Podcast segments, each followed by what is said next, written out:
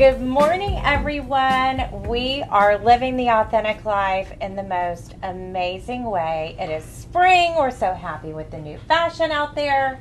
It is Easter week and Passover week, and we have the most incredible guest, my friend, and one of the best storytellers I've ever met, Damon Parker. And Hello. we even have Rob joining us today. I'm like, I'll admit it, I am a geek for Cartier. I love it, I love it, I love it, and I'm not just brown nosing. I have some of my personal collection and, of course, stuff I owned before I was married, but that's a whole another subject because my wife always gives me that look. But Yeah, it's, that look. So Damon Parker is the most tenured Cartier associate in Houston, and he actually started in Las Vegas, where there's really some stories. I, I don't know if we can tell all those today, but where he really began to understand about the antique Cartier pieces because what we find so interesting is a lot of the luxury brands, the employees know about the current pieces that are Right. out, but they don't have this incredible knowledge of the antique pieces. And of course, we love the pre owned and the antique. And we're just so excited to talk to you today. Well, about thank your you for having me. I really appreciate it. Thank you so much. I'm flattered. So, Rob, why don't you start with your? Do you? Where did your Cartier journey start? Well, as a, a, a young kid that loved watches, Cartier was out there, and then the Pasha was such a unique design on the watch. The way the, the crown guard protects When was it. that? The eighties.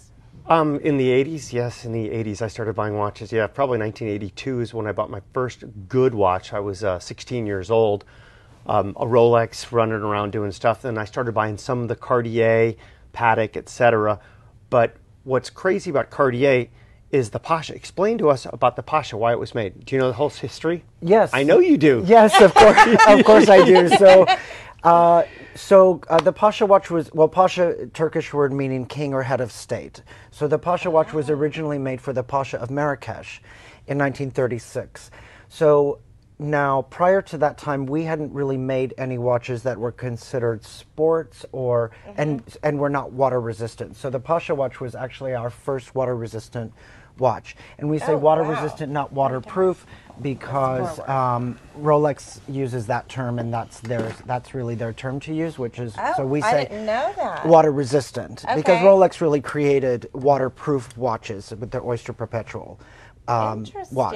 So in 1936, we created the Pasha watch for Mm-hmm. the Pasha of Marrakesh. Now, as legend goes, you know, he he uh, had wives and concubines and things like that. So the Pasha watch was made for him for his bathing pools, uh, to wear in his bathing pools, which is why it needed to be water resistant. So. Now that's a story. So that was originally 1936, and then the Pasha was launched to the public as a production watch in 1985. Because you've mentioned that Cartier for so long was not for the public. It really wasn't. It it was, uh, you know, the House of Cartier the, the, for the Maison was really for royal families, celebrities, dignitaries, politicians, things th- really the elite.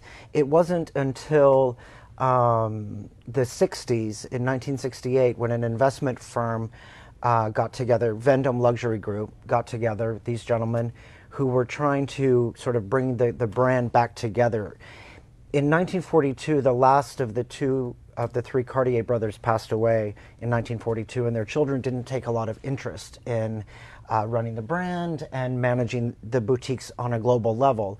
So the the the brand became very fragmented, uh, globally speaking, and franchised out and became you know individual ownership, let's say. So in the late 60s, this group of gentlemen with Vendome luxury group uh, said, you know, this is really important. This is such an important brand. Let's really bring it back together and sort of build a corporate structure to bring back the integrity of the brand. So that started in the 60s. And that was the beginning of the Must or Les Must de Cartier collection. First item being a cigarette lighter in 1969, and then subsequently the Must tank collection. Now, the word must is not, you might hear in, in your world, in my world, of course, le must. It's not a French word, it's the word must in English. It means it's a must have. That was the foundation. I didn't know must was must have. It just means it's a must have. And it was created in the 60s and then, of course, into the 70s, 1974, when we created our first accessories line of, of handbags and, and small leather goods. So it was just a, that it was a must have. And it was more of an entry level. Entry level, so more um, common folk could, could afford to buy into the brand because prior to that time, jewelry and watches, these things were made kind of as one offs. There was no production line. Hence, the love bracelet in 1969 became our first production piece. And who designed that? Piece? And that was designed by Aldo Cipullo, a gentleman working for the Maison as a designer, created the love bracelet. And he was Italian. He's Italian American. Wait, uh, you are Italian also. Wait a minute. Did I know Cangelosi that? maiden name? Yes. Oh. No, I, I wouldn't have guessed that. Yes. Uh, so that was in uh, 69. And something a lot of people may not realize, but of course, the screw motif that's represented in the love bracelet and is an iconic image throughout so much of our collection. Where that originally comes from, I'm sorry if this is just turning into a huge history class. I No, don't no, know. we- want no, to be. we want history. People are fascinated. Okay. Fascinating. So the screw motif, Uh-huh. so originally actually comes from our Santos watch from 1904. Okay, so what we know about the Santos watch was created for the Brazilian aviator Alberto Santos Dumont. Okay. Uh, the Santos watch, this is a history question on Jeopardy and Trivial Pursuit. Cartier did put the first wristwatch on a gentleman, which was the Santos watch in 1904. The purpose, really out of practicality, to be able to put a wristwatch on him to control the, the his aircraft, the controls of Yes. his aircraft, which was called the Demoiselle. We would know much, much later, just about a decade ago, the Demoiselle was a collection of watch. So anyway, to control the Demoiselle, his aircraft, that's why we put the watch on his wrist. Prior to that turn of the century, gentlemen carry time in their pockets. Now, we did not create watchmaking or anything like this. We're not saying that at all. But we did technically put the first wristwatch on a gentleman, and that was Did you know Alberto that? Santos Dumont. No, I did not know that. But I, Dumont is also. Um, you use that as a brand for some of your watches, don't you? A Dumont. Yeah, so th- that would be so in the world of Santos watches. So there is the the Santos Dumont, which is the slim um, case on a on a leather strap, and that is most indicative of the first watch w- that was made for him in 1904. In 1987, we launched the Santos Galbée, which just means curved in French. The word Galbée. That is the Santos watch on a metal bracelet, which is what most people know. Now, we did relaunch the Santos Dumont, you're right. We did re- relaunch the Santos Dum- Dumont uh, several years ago, um, which is a slim case um, on an alligator strap. So most of the Galbets are quartz, correct? But some were automatic. Some were automatic, yes. Now, now currently, uh, all of the Santos Galbée are automatic. In the past, most of them were quartz movement, and there mm-hmm. were some that were automatic, like the gentleman's sizes. Most ladies' size or small framed watches are going to be quartz movement. and um, do you know why that is? Tell me. the size of the oscillating pendulum or the, the weight on the inside. On a small watch, the math doesn't work because you don't have enough mass to go around and it- they can't be active enough to keep the mainspring wound up, from what I know. Right. It, it does come down to the architecture uh, of the watch. Really, is is is can it hold that that type of movement without getting into something that's considered a complicated movement. For instance, we do make very slim watches and even can be small petite watches with a mechanical manual movement inside of it. But um, this is considered fine watchmaking, and also demographically speaking, a female demographic doesn't tend to care about the movement portion as much as a gentleman demographic would tend to care about the, the movement of the watch. We're so about the Well, I don't mean some women do. Yeah. Some I do, hardly, but I it's- mean, it's- I yeah. use my phone most of all now for Right, time, right. as opposed. I feel like a watch now is Wait a second, we're a watch company, we don't say Right. that. But it's about it's Yeah. more about style and what we feel like we're in the mood for that day. Right. And so, uh, women for many years wore the smaller watches, but now we're seeing this trend towards larger. Do you feel like Cartier buyers are still females are still connected to the smaller I do. size watches. I, I saw this happening in the late 90s, early 2000s, Mm-hmm. that women were really, maybe mid 2000s, women were buying really big, chunky, bulky watches. And I don't see that that is the trend anymore. As a matter of fact, for our, our lines, we're going back to the more Yes. petite, more reserved, more bracelety type of, of watches, which is why we relaunched the Panther watch. So, because it has that supple bracelet called Panther because of the, the, the link feels like the supple coat or the supple fur of a panther, like a second skin on your wrist. So we are seeing that trend going back to the smaller, Smaller more delicate and petite watches, for sure. And so I think Love is the series that most people know about and covet and want.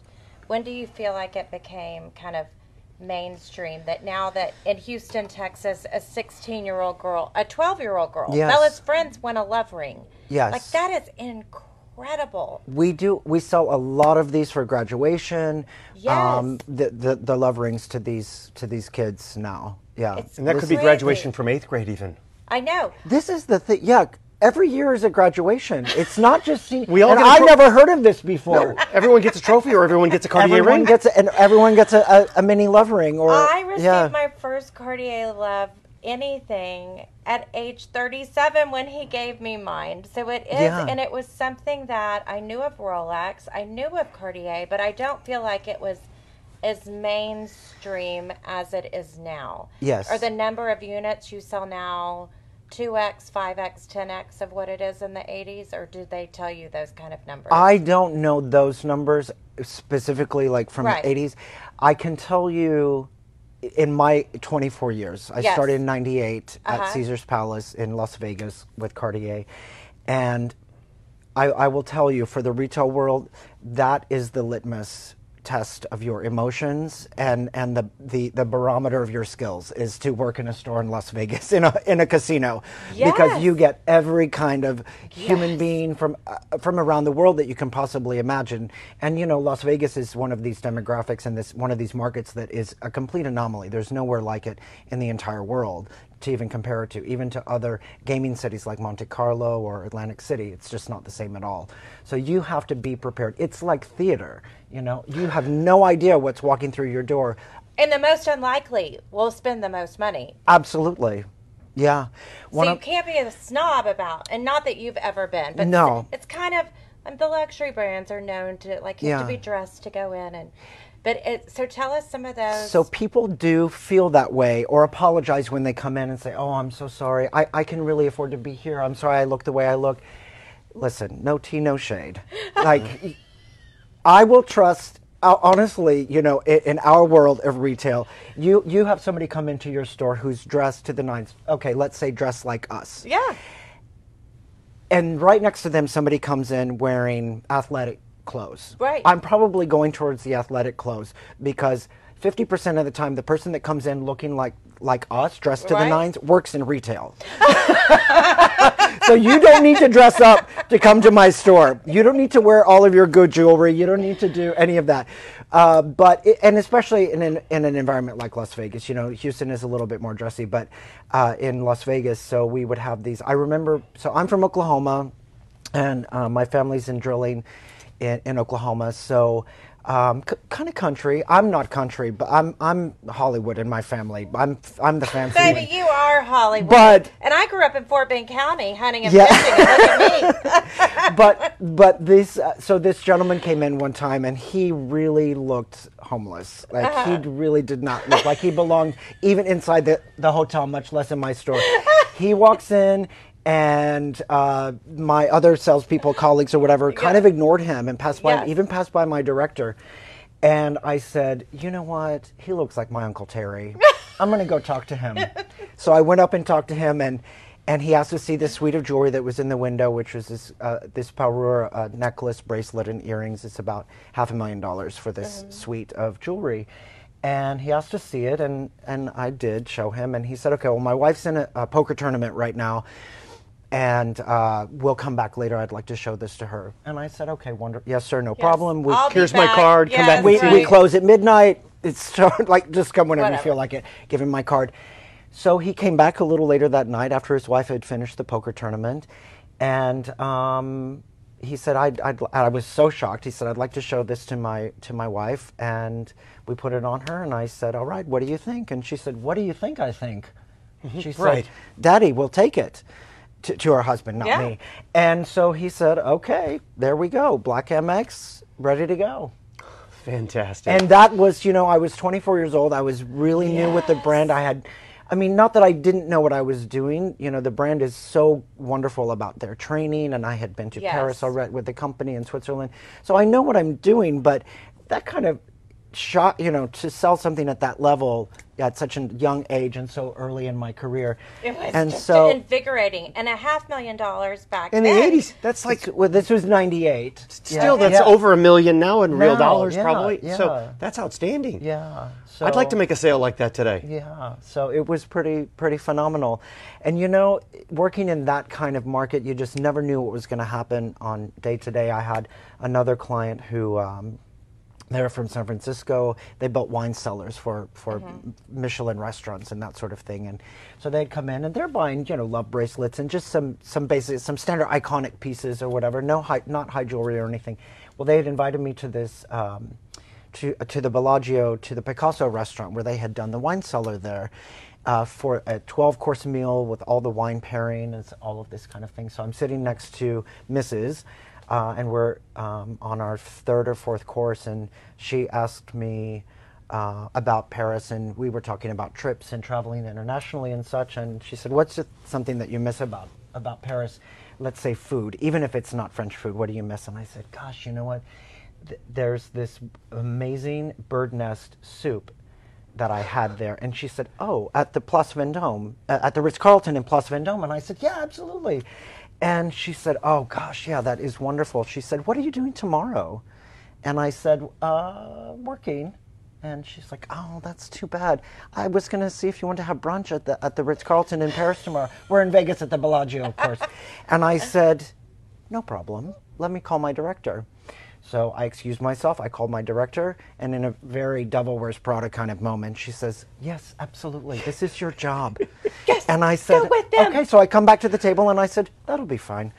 And I, I always keep my, I would always keep my, um, my bandoulier in the trunk of my car.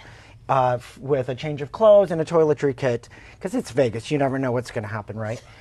So I said, I have a bag, and so she said, "All right, well, let's finish our, our meal leisurely, and we'll have a, we'll have a, a splendid time, and then uh, my husband's going to call the the pilot, and then we'll go after dinner. We'll just go to the airport, and get on their Gulfstream and fly to Paris, and that's what we did.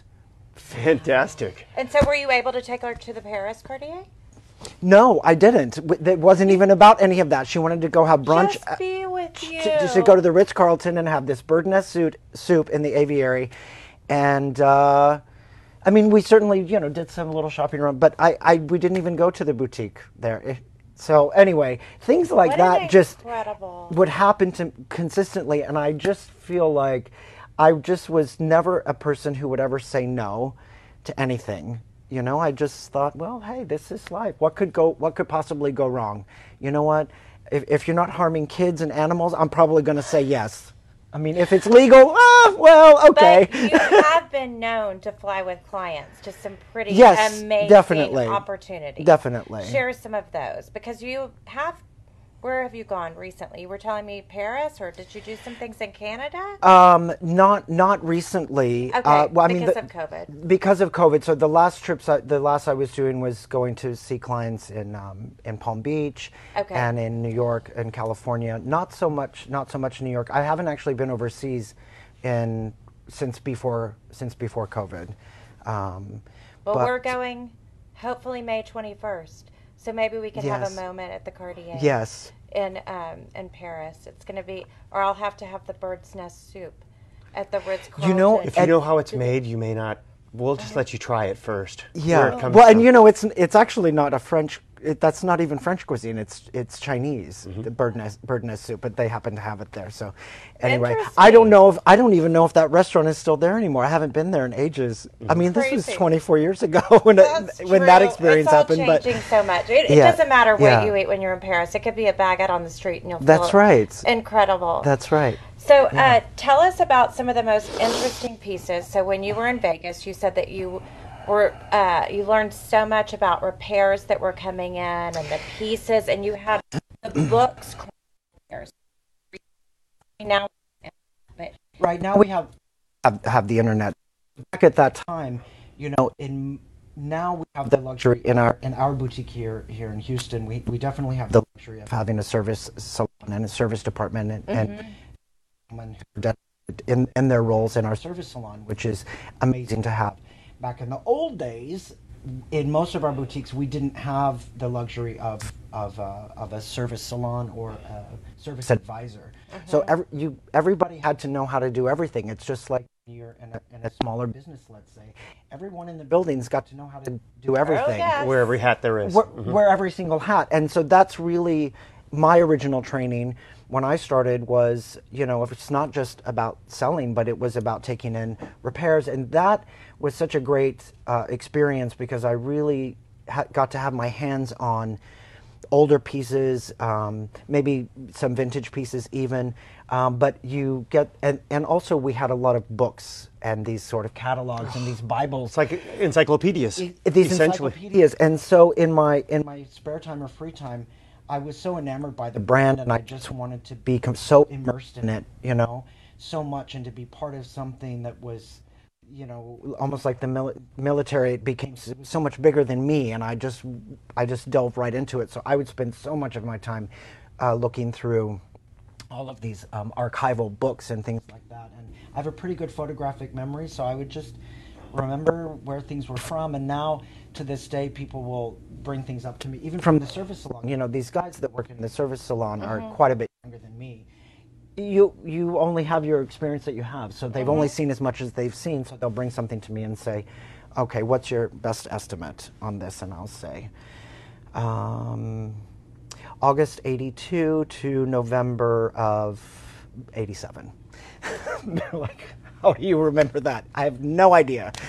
I just have a photographic memory and I can just remember seeing things in all of these old books and archives and things like that. And it's a co- consistent, it's, er, sorry, um, a constant learning and, and evolution over time. You never know everything. You can always improve. You can always know more. You can always do better. I just think that that's true in life. So I still I have all of my Cartier books and I look through them still to this day, and I'm always learning something new and finding out you know different things. So so share your most prized. Oh, my, Yes. my enamel box. This is probably my favorite piece here. This I bought many years ago, and I was told this piece was given out by the um, the king of Maharaja as gifts, gifts when people would come and visit the palace. Um, enamel, probably from the 20s ish, maybe a little earlier by the style and cuts of the stones. But you tell me what your thoughts are. Yeah, so there, we were doing a lot of work for the these royal houses uh, from around the world, but especially during that time uh, in the early 1900s to about the 1940s, we had really, really strong and deep relationships uh, with the royal families of, of India or just the Far East in, in general. And so it was not uncommon for a lot of these types of things to be commissioned um, by by Maharaja um, or or a dignitary of some kind from those families, and um, yeah, so this, yeah, de- definitely to me would be 1920s, maybe 1930s. Um, yeah, Just fascinating, fun, fun pieces. yeah. To me, it's just exciting. Can you imagine the wealth somebody had that this was a gift? Come on, hey, thanks for visiting me. Come, come into our country, and Right. I'm going to give you this. And it held cigarettes, probably at the time, yeah, mm-hmm. yeah. and smoking was very in vogue then, and it's just what people did. Right, everybody. Yeah. So speaking of gifts, so many brands now gift celebrities to wear their pieces on the red carpet just for the night. right. And so many famous women, Grace Kelly being one of them, the namesake of our baby, Right. Um, were those gifts? Were they purchased? Like, how did those relationships with Hollywood and royalty evolve? Because that's Yeah. really fascinating now. How we're trying to get be like our royalty. So, going back about uh, 10 years ago was when we really started doing more pieces for the red carpet as far as loaning jewelry. If you think back to the early 2000s or back into the 90s or even 80s, when you would hear about red carpet, oh, who are you wearing? Harry Winston was a big name that you would hear yes. because Harry Winston was was really known for loaning his jewels out to celebrities to get Yes. exposure to wear them on the red carpet. But in most cases, those items were probably not being purchased; they were just on consignment Right. for the purpose of mm-hmm. these of these red carpet events and and to be publicized. Well, Cartier never really did much of that until about ten years ago. We did find we did start to do that, mm-hmm. and then we'll see pieces being mentioned in some films and like the Ocean's Eight, and so we're doing a lot more of that than we used to. Mm-hmm. Because in the past, I think, well, my feeling on it would be, well, these are the people who can afford to buy this stuff. Why would we loan it to them? But we. But the times have changed. We- We don't have that luxury anymore. So, you know, you need to be able to put it on somebody who's notable and is going to get photographed and filmed and wearing wearing your creation. So, we really jumped more on that marketing wagon, I think, in the last decade, especially.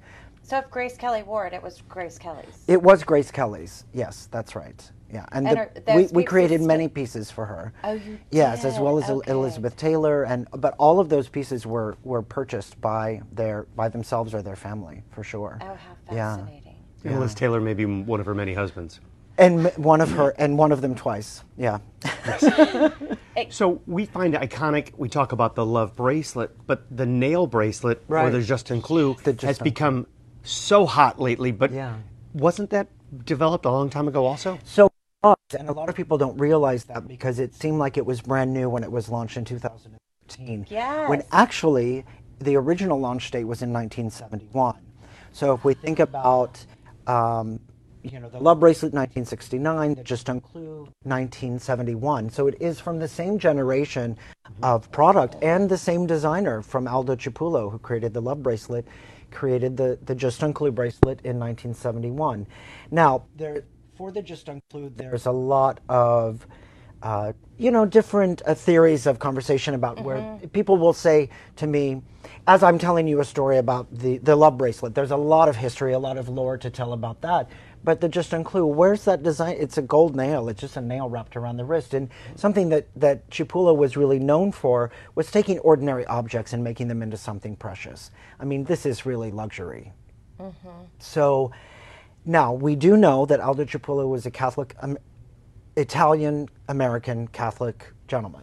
So um, in one of the, the books that's dedicated to him about his life and his story, he does talk about his some original inspiration for the, the Juste un Clou. Um, being that he was Catholic, you know, his, his one of his ideas for the Juste un Clou was creating a piece of jewelry that would represent the ultimate sacrifice. Of course, um, talking about Christ on, uh, you know, on, on the cross and being um, sacrificed. So uh, now, And it's Easter week and, And now it's Passover Easter, week. it's- yes. And so Passover, both Easter, uh, Good Friday on Friday, and Passover on Friday. Yes, Yes, and my yeah. hairstylist, she's Laotian, and they're actually celebrating Laotian New Year this week. So it's Oh, interesting yeah. how there's so many Yeah. rebirths, and Yeah. so much of that is probably the calendar, not just the religious calendars, Right. but also the calendars based upon the seasons and so forth. Right, right, and lunar. Yeah. Yes. Yeah. Now, I would say in the 70s, there was a lot of things happening, uh, really amazing things happening for women in business and, and uh, in culture and things like that. So I think also I've heard some of my female colleagues say, you know, about the nails, she just nailed it, or you know things like that. Oh, About the Hel- Helen Reddy was very popular at that time. I am woman, hear me roar, and that that sort of thing. So I think that there's a can be a lot of inspiration wherever you you need to find it there. And that vintage, the vintage nail or vintage Juste un Clou is super, super collectible. Yeah, And it's thicker, right? It's, it's bigger. They've just What's re, you've come out with a, a larger diameter. So we the, have come out with a new larger diameter. So there was the classic one that was that Yes. was launched. Yes, uh, which is So the, this the one. original and more like like the original. Although probably Mm-hmm. the, the original was a little bit thicker. So this new one is even thicker than that. And then there is a jumbo as well, which you probably there's not many of them out there, but there is a jumbo. Which the size of the, of the nail head is about the size of, I've of a seen quarter. It It's- yeah, but they're- they're never they're- in person. It's It's really. really, really hunky. I mean, the, Yeah. the tubing on it is about that thick. Yeah. so would um, a woman wear that, or is it more of a man? I have sold it to, to only to women. Okay, yeah, yeah. interesting. and I've Um, found that you size down in a Correct. nail from what your love bracelet Correct. size Correct. is. So if you're a 17 and a love bracelet, Uh-huh. you take a 16 in the Juste un Clou. And that's why the Juste un Clou comes in size 15. Correct. Correct. And the new Love also comes in And the new 15. love also comes in 15. Um, for and the twelve-year-olds, right, right, right, exactly. for yeah. those graduating from eighth grade. But So, like, these are a 16, and these are a little tight, but also because I wear them above my um, watch, people ask me, how should you wear it? And I, I say it's whatever you feel most comfortable with. Is there a way that Cartier says they should fit? So the idea is that it is somewhat tailored to your wrist, not Uh-huh. spinning around like a bangle because it's not a round bangle. So you don't want it to be spinning around like a bangle. You want it to be somewhat tailored, passing over the wrist bone comfortably. I would say if Oh. your intention is to sort of permanently wear it with a watch, I like to see it a little Above more snug yes. so that it's not, It's not raking clanking. and also not raking over the top of your watch, damaging the bezel, the crystal of of your watch. So I like them to sort of s- stay in their seating chart. Exactly. And so there's been some development in technology in these oh, bracelets yes, also with the because the, early ones had removable screws. Correct. And they, eight or ten years ago, you came out with the screws that stay in. So actually, that was a, a- yes. So the the locking system changed, but it was quite actually even longer than that. It was in 2009. Okay. It was a Oh, because of a 40 year patent on the original locking system expired, and so the new locking system was created, and that was launched in 2009. I didn't realize it was a patent issue. I thought it was maybe more convenience because to take them on and off and try to put that screw back in is a two-person job sometimes. It is a two-person job, and there's a lot for the, for the version one bracelets. You know, you take it apart, and that, that little screw. I mean, it's tiny. It's very easy to lose. It falls in, in your shag carpet or whatever. So, and then th- they can be replaced, of course. But it was m- so maybe some practicality, but it was more about uh, a patent situation and changing the, the locking mechanism, and also just the convenience of being able to to loosen it and the screws back out, but not completely. So you're not losing any of the, the movable parts, mm. basically.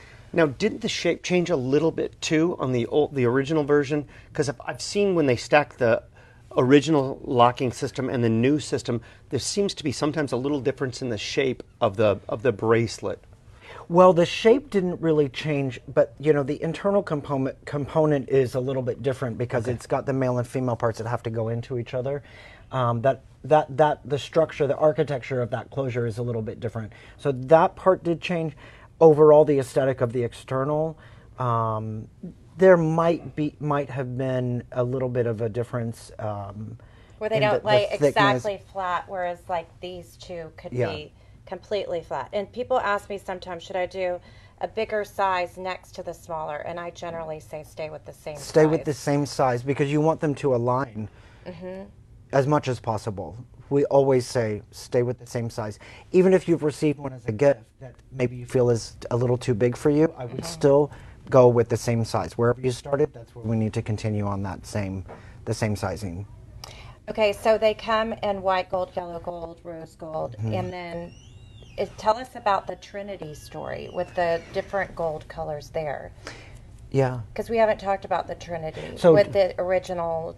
When was that? So the original was 1924, and it and it was the Okay. ring. It's almost 100 years old now. Yeah, almost 100 years old. And so the original Trinity ring was made for uh, the poet and playwright Jean Cocteau. And so the three golds representing for Cartier.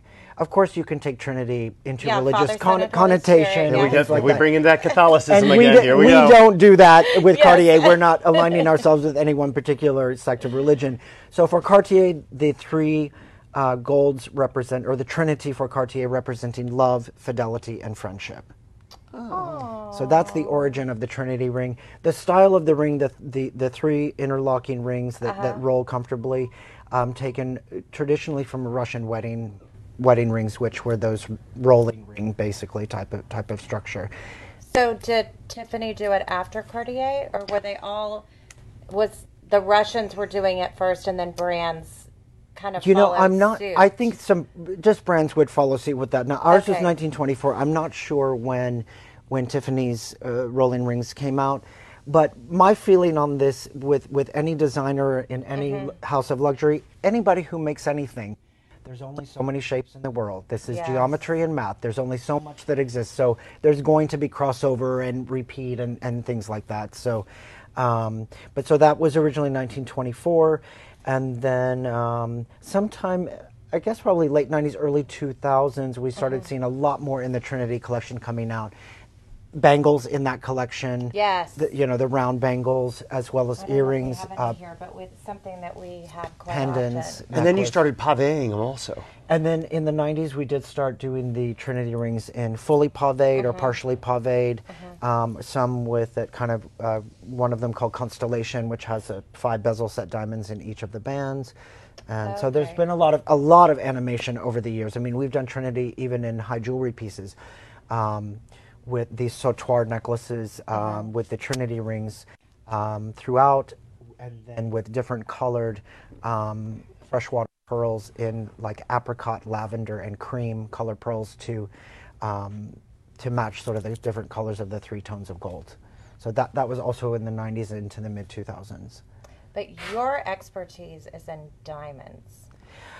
Uh, yes, my my expertise is I, I do a lot of uh, diamond business. Yes, and uh, we are we are seeing that business growing as people are starting to get engaged and, and want to get married again. Now that families can start to come together after these two years, we saw a, obviously a huge lapse of people buying things like this and getting engaged because people couldn't feel like they could have weddings where their whole fam their both sides of their families could attend, and we're seeing that uh, that trend com- that coming back.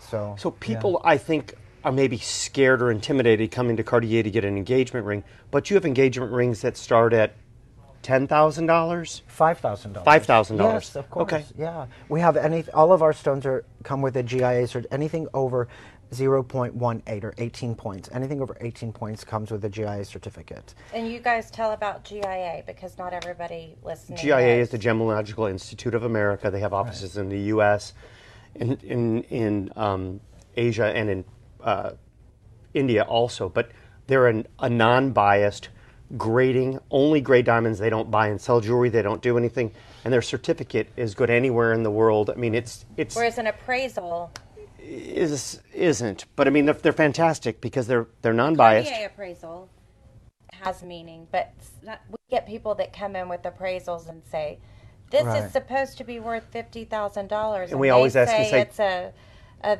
this whatever cut color clarity, and if it doesn't have a GIA certificate with it, it it's Right. only worth the paper that the appraisal Right. Th- is on sometimes. That's that must be a, a challenge for you guys taking because in these pieces. Because we're the messenger telling them. right. All right, we have to tell them that this appraisal from some jewelry store in New Mexico uh, that says it's worth forty thousand dollars. I said, well, it's not really what that is, but GIA, it is what it is. What it is. And is. Cartier, that name alone also has innately carries a value on the pre-owned market because it, Right. it's an exceptional more than just a GIA piece from someone else. Right, and I imagine the challenge for you also is authenticating because there's there's a lot of copies, a lot of fakes out there, and I know that's a big part of It's a big, big challenge challenge. for you guys because you you know what you know, and I'm you're uh, probably as much of an expert as I am, as much as you've seen um, on your side of, of the business. Um, but there's good. There's great good- copies. there's There's, really, great, really great, good- great copies good out there, copies out and um, And it's now with mined diamonds, it's also difficult if you don't have Right. a GIA or with drilled diamonds. Do they? Does GIA give The- a the- they'll- certificate they'll- for a drill? They will. They'll put a note in the bottom, laser laser drilled, and there'll be an asterisk on there, and it's in in black and white. You can see that it says laser drilled because that was a technique they did in the 70s and 80s. If a diamond had a black spot in it that you could see visibly, they could take a laser drill, a really fine fine drill, put a hole to that spot, soak it in an acid, and it would turn that black into white or clear inclusion, Right. and it would make the diamond visibly prettier. It's not a technique they really use anymore. We don't really laser drill stuff because they've got an ability now with machinery and technology to, to cut and, and figure out a rough better. Right. But also on the love bracelet, for a little time, they did make a platinum love bracelet. We did. We did. Very we- rare. You know, we retired. Yeah, we retired the, the platinum version. Uh, I it was in 2012, about yeah, 2012, 11 or 12.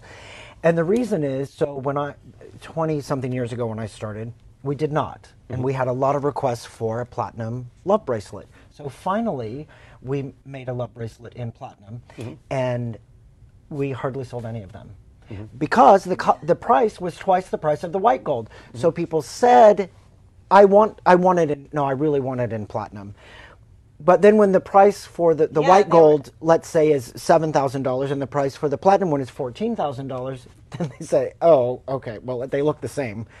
Yeah, I mean, to an untrained eye, they, they do look like they do look the same. Part and part of that reason is because our white gold has a platinum content to make the gold white in color, not nickel.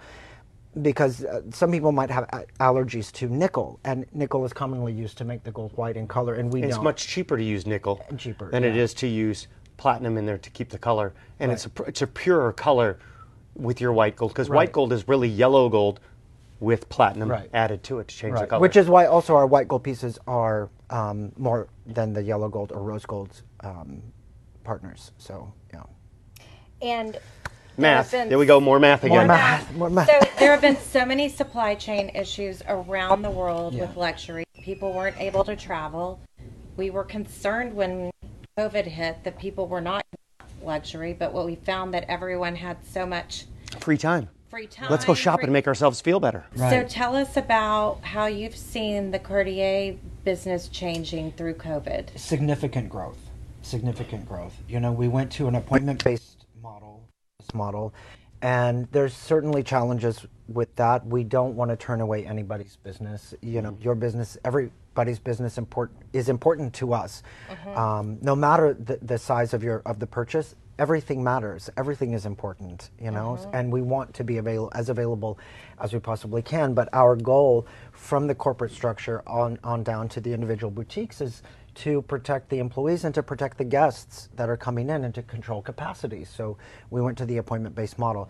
This is this can be really challenging when you've never had a business model like that before and suddenly it feels like the doors are closed and you're in the River Oaks district having lunch with your gals and you have a glass of wine and now it's time to go shopping and it, sort of eliminates that you know um, Spontaneity. spontaneity and that impulse purchasing and things like that we will take walk-in guests if we have somebody available to serve you essentially And you can call too. Well, say they're yeah. at Toulouse and they're, they're having their second glass of wine. Hey, let's call and see if we can get in in 30 you minutes. can call or stop by. You can call your salesperson if you already have an established relationship. We definitely encourage. We all have our own cell, corporate cell phones. We encourage you to text or call us individually. We will set appointments for you. Um, ourselves, we have a concierge team dedicated to these roles. Uh, to to receive our guests and very door. polite and Yeah, and, and, they'll apologize if there's not a space. and very accommodating. Yeah. But I have to say that it makes for I mean we've done that here and we I've shared this with you. We feel like we're going to continue to be by appointment Right. because if you're if your clients come in and you're not available for them, then they're not getting the best experience Right. and they're not getting the time that they deserve. So Right. Um, I think people are responding to it in a way that's productive, and then you're able to really accommodate and show them what you have that they want, and maybe show them what they really want that they didn't even know that Yeah. you have because you can invest the time and not Exactly. be rushing to the next Yeah. person. And sometimes it is a fact finding mission. You know, I have some ladies come in together in a group and they want to look and they want to get their sizes because a lot of times the husbands don't always know the size of the bracelet or Hey, the Mother's ring Day's around the corner. I need to know, am I a 16, a 17, or an 18? Just subtly Yeah. tell your husband Yeah. Two before. And you Exactly, can keep exactly. a wish list for them, right? Oh, she's more fond of this watch. If you're in this price range, that's exactly right. This is an option We she can go. We go in the client profile. There's a tab, an icon to put in a wish list. Mm-hmm. We put everything in there. We know the sizes. We know the, all the preferences. Um, so we know how to take that journey together. You know, to build your collection and And in the end, and you know, obviously from your business as well, a lot of times these this is a journey. Not everybody can afford to come in and take everything that they want at once. Most people cannot. So it is a journey to, mm-hmm. to, to take with your clients, and it is about building those those relationships. So sometimes you, you need to come in and do that sort of thing. You don't have to leave with a shopping bag. I mean, we like that, but you don't have to do it. D- Every don't time. be intimidated by that. You say, "Well, I'm not ready to buy now." That's okay. You can come in Yes, and, and, and work look. with me, mm-hmm. and let's let's decide what you know what, what's best for you, and we'll build a plan. And mm, yeah, Okay, so we've already reached the end of our time, but Oh. we Oh, I have, have one a more few I have one more Yeah. question. No, you can. And then I also want to ask you. Well, you go. So the must collection was the uh-huh. must-haves. That's right. You made vermeil watches, which was Correct. the um, gold plate over sterling. Correct. Do you have something in that price point now still, or where where where can you get a tank watch? Where, what do those start at? Because that's an iconic piece of yours. Yeah, so we're not doing the vermeil or the gold-plated um, pieces at all Okay. anymore. We do. We have recently relaunched the Tank, which is in stainless steel on a uh, leather strap or a metal bracelet. So it is in stainless steel. Okay. It is in stainless steel. It is the Must Tank. The case of the watch is very similar, mocks the silhouette of the original Louis Cartier tank, more rounded edges. The previous tank solo uh, was a little bit more squared off uh, on the bracelet and the case. So now the new Must Tank is uh, the more rounded and sort of romantic lines. And those start under five thousand. 2700 2700, Yeah. okay. Wow, Yeah. that's awesome. Yeah. Yeah. And what are, you, are are you seeing a real switch to yellow gold, and, or is there still a pretty even division? I can tell you that because we're a European company, most of what we sell, when we're talking about yellow gold and rose gold, in Europe and Asia, we mostly sell rose gold. okay. Yellow gold is mostly what's sold in North America and South America. Fascinating. Yeah, so yellow gold is definitely uh, the, the most sought after, and that's what we sell the most of. But con- conversely, it's what we make the least of. Really? We just have less to offer typically in yellow gold as we do rose gold because rose gold globally is what we sell more of. And what's interesting is because of supply and demand on the pre-owned market, the yellow gold love it trades at a higher price than the white gold Right. love, even though the white gold retail is more. More It's technically more expensive, right? Yes. Right. Isn't that fascinating? Right. And then what about diamond rings? Now that people are going back to yellow Mm-hmm. Gold, we're not really seeing that people are switching to yellow gold bands because they're see, they like no. the idea of the the platinum against the diamond. Are you Right. The solitaires. that go back? the to solitaires are still going to be in platinum. Okay. Yeah. I, we're not really seeing anything coming out, changing uh, the classic solitaire to a yellow gold or rose gold setting. We have them, some, but not much. It's still mostly all platinum. It in it for engagement rings is is, is mostly always going to be platinum for us. And is round the most popular shape round, still? round is still. Yeah. And then I'm, I'm seeing oval has been a big trend in the last few we years are also. seeing oval, and the last time I we really saw this it, in the diamond world, I think, was probably the 80s or Mm-hmm. 90s for the oval marquee um, cuts, sort of more some of those fancy cuts. But we're seeing some of these kids now, kids in their 20s, you know, remember their mothers or their grandmothers. Pieces of jewelry, you know, in these oval and marquee cuts. So I'm hearing, I'm getting people asking for things like that. Round is still the most sought after. It is the best way to cut a diamond, etc. But ovals are, are having a, A resurgence. A resurgence, yeah. And Yeah. if you don't have it, you can have it shipped in. So 'cause oh, it- correct. It's correct. not just what you have in inventory. No, there. no. I mean, I have what I have in my case and some in understock. But in most cases, we, we need to curate this. We need to sit down and have a conversation to talk about what's most important to you in a diamond. What are you looking for? What's the budget? And then I look into uh, my resources and I bring the pieces in for uh, a secondary or third or fourth appointment to. So you don't have to fly to New York to see an exhibit You don't have to. or Paris. You No, could bring the pieces here. We bring them to you- see- we and bring there's them a lot of the series that come through. Correct, The yeah. exhibits that you have that are really exceptional. Correct, correct. Yeah, we have trunk shows at different times of the year. So we'll have different uh, collections being brought in, high jewelry and things like that. So. I've just left our time. We could have done Well, this for thank two you hours. so much. That means he can come back. I Yes, I would love to. Thank you so much. two. Thank you for having us. Is that having how you say it in French? Parts du. yes, my wife My speaks French. Texas accent. But only Grace if- Kelly. only if Grace Kelly's with us. yes. That's Right. Yeah, she's the show stealer as usual. I Yeah. know her snoring Wonderful. keeps us all awake. All right, thanks, guys. What an incredible day. Hope you guys have a wonderful week. Until next time. Awesome. you. Thank you.